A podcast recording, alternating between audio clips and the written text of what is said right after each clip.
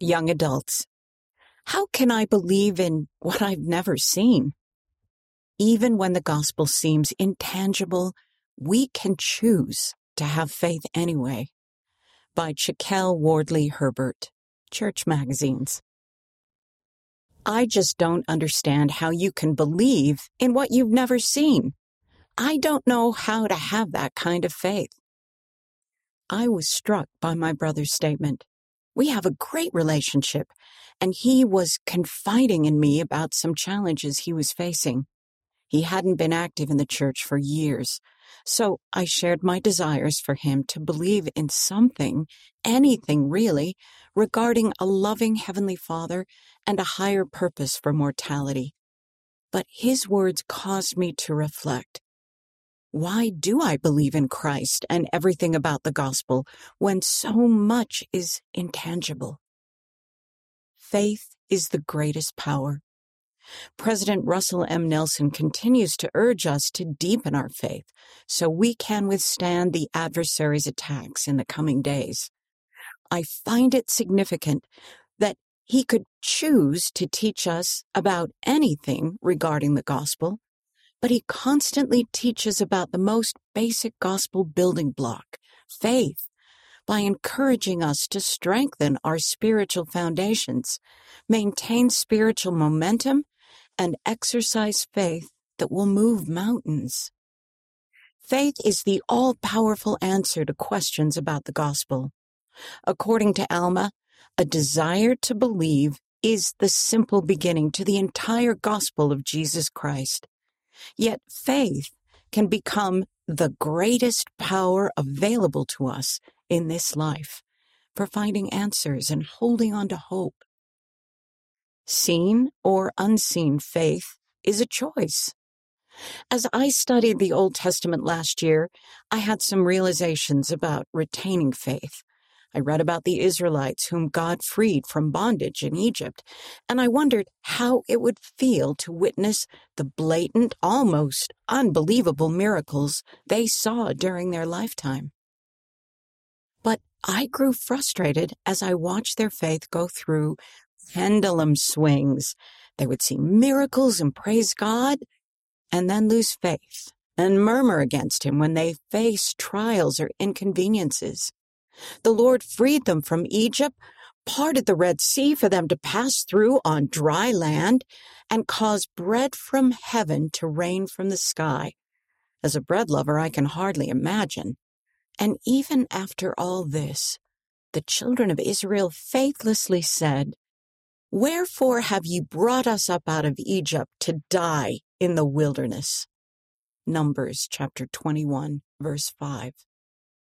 At first, I was appalled at their reactions. How could they doubt God and be so ungrateful after all he had visibly done for them? If I had witnessed those types of miracles, I would never doubt my faith or question Heavenly Father again, I thought. But as I pondered deeper, I realized that I too have been guilty of this same shallow faith. When facing challenges, I sometimes question if Heavenly Father really is with me, even though He's made His presence known countless times before. I can recall moments when I've had questions about the gospel, or times when I felt forgotten because my obedience didn't prevent unfairness or bring about miracles as quickly as I wanted. But I've learned that the key to keeping my faith in these moments of questioning is not by waiting for bread to fall from the sky, but by simply making a choice. A choice to believe. Making the choice to believe. The world would encourage us to find validation or justification for our doubts or questions from a quick Google search or even through acquaintances. But exercising faith and inviting the Spirit to guide us is the only way to find pure, absolute truths. When I am faced with the choice to believe or not, I seek the Spirit even when it's hard. I recall the moments when I felt the Holy Ghost whisper truth to my core. I ponder what my soul knows to be true. I consider when I felt Heavenly Father's perfect love.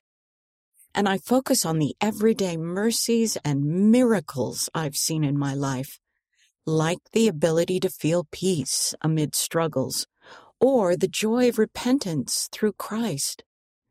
I know the gospel of Jesus Christ is true because the Spirit always reveals that truth to me when I make that choice to seek Him rather than looking elsewhere for answers, when I desire and choose to believe. Sure, it would be easy to have faith in Heavenly Father after witnessing miracles, but miracles don't produce faith. Exercising faith is what invites miracles. See Matthew chapter 17, verse 20. Faith isn't a matter of seeing and believing, it's a matter of choosing to believe before you completely understand, seeking truths with the heart and nourishing beliefs with righteousness. See Alma chapter 32, verses 40 through 43. We are blessed when we believe. Going back to the conversation with my brother, I didn't know if anything I could say would convince him of the truths I hold dear to my heart. But suddenly I was reminded of the story of the Apostle Thomas, so I shared it with him. Thomas was faithful to the Savior during his ministry, but would not believe his master had risen again until he saw him face to face. When he felt the prints of the nails in his hands, he finally believed. And the Savior told him, Thomas, because thou hast seen me, thou hast believed. Blessed are they that have not seen, and yet have believed. John chapter 20, verse 29. And then I bore my testimony. I've overcome too many challenges in my life to not believe in a Heavenly Father who loves me and a Savior who has helped me find joy and peace through it all. I may not see them personally, but I see them through so many instances of goodness in the world. Life is hard, but faith in them reminds me of who I am and what my purpose is, and I remember the blessings they have promised me. Every time I choose to have faith, I feel in my heart that they are with me and that the gospel is true. We ended our conversation on a good note. I don't know if he will choose to come back to the gospel anytime soon, but I invited him to simply begin with a desire to believe. This world does not make it easy to always have faith. In fact, sometimes we may feel like our efforts to be faithful are in vain when we face challenges or when it feels like the heavens are closed to us. But growing and maintaining our faith is a refining process that takes hope in the Savior, trust in Heavenly Father, and action on our part. And continuing to choose faith can bring the outcome described by Elder L. Whitney Clayton, then a member of the Presidency of the 70. Over time, you will come to see that you have made the best choice you could possibly have made. Your courageous decision to believe in Him will bless you immeasurably and forever. When I choose to believe, especially when I could understandably choose not to, I do receive blessings, experience miracles, and feel deep rooted joy as the Savior and the prophet have promised.